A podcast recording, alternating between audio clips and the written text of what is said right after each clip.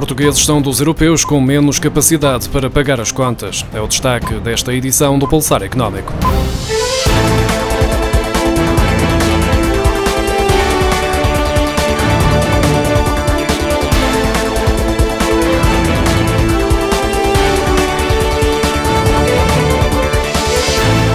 Barómetro da Intrum ao bem-estar financeiro realizado junto de 24 países europeus revela que em 2020 Portugal caiu para 19, estando apenas à frente da Hungria, Polónia, Espanha, Itália e Grécia.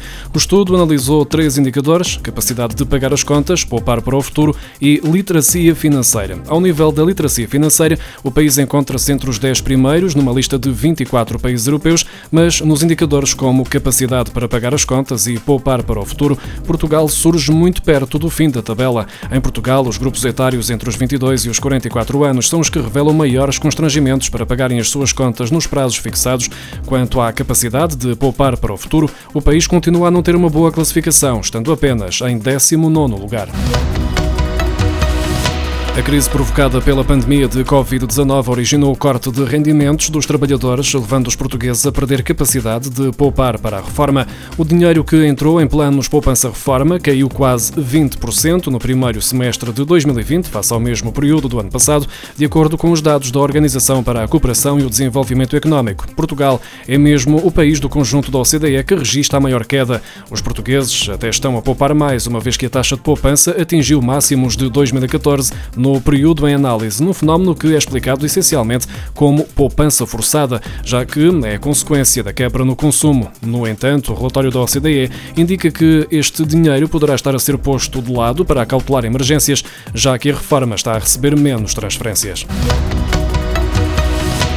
Portugal foi o sexto país no conjunto de 22 com maior percentagem de empregadoras com candidaturas aceites em programas que tentaram manter os postos de trabalho na sequência da crise pandémica. Os dados agora publicados pela OCDE surgem no relatório Pensions at a Glance 2020, que vem atualizar as conclusões apresentadas em julho. O documento vem acompanhado também de uma publicação específica sobre Portugal. Em resposta à crise gerada pela pandemia, os países adotaram medidas de apoio ao rendimento dos trabalhadores numa escala sem precedentes, alargando os programas destinados a manter o emprego, facilitando o acesso ao subsídio de desemprego e garantindo apoios aos trabalhadores independentes, como também aconteceu em Portugal. A adesão a estes programas de emprego é uma das explicações para o facto de a taxa de desemprego não ter subido mais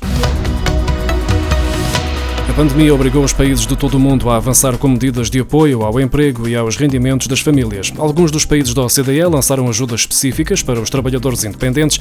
Em causa estão transferências de dinheiro a fundo perdido para os chamados recibos verdes, devido à perda de rendimentos em resultado da quebra de serviço com a chegada da pandemia. Foi isso que fizeram, por exemplo, a Áustria, o Chile, a Dinamarca, a Irlanda, a Islândia, a Letónia, a Noruega, Portugal, a Suíça e o Reino Unido. Quando comparamos com os outros países, em Portugal os trabalhadores independentes cuja atividade tenha sido suspensa ou cujos rendimentos tenham diminuído significativamente tiveram direito a um subsídio, o apoio extraordinário à redução da atividade económica mais longo, durante seis meses, mas com um valor bem mais baixo em relação aos restantes países. Em vez de receberem o apoio correspondente a uma fatia dos rendimentos perdidos, os trabalhadores portugueses receberam uma percentagem, a mesma que a da quebra de faturação da remuneração registada como base de incidência contributiva, caso fosse inferior a 650 euros ou de dois terços dessa remuneração. No máximo, os trabalhadores independentes portugueses receberam uma ajuda de 635 euros.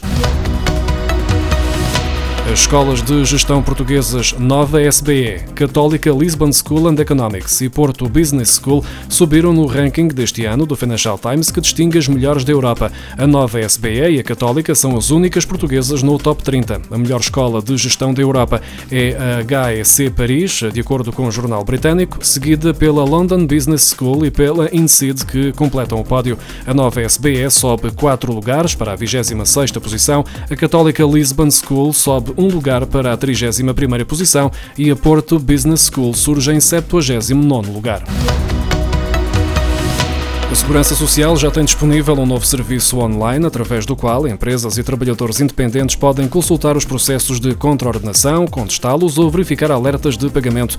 Para consultarem os respectivos processos de contraordenação, os trabalhadores independentes, empresas e demais entidades abrangidas devem aceder ao menu Conta Corrente depois de se terem autenticado. A Segurança Social alerta que as notificações eletrónicas são recebidas na caixa de mensagens pessoal da Segurança Social Direta, considerando-se que as entidades ficam notificadas a partir do momento em que acedam à notificação ou decorridos 15 dias após o envio.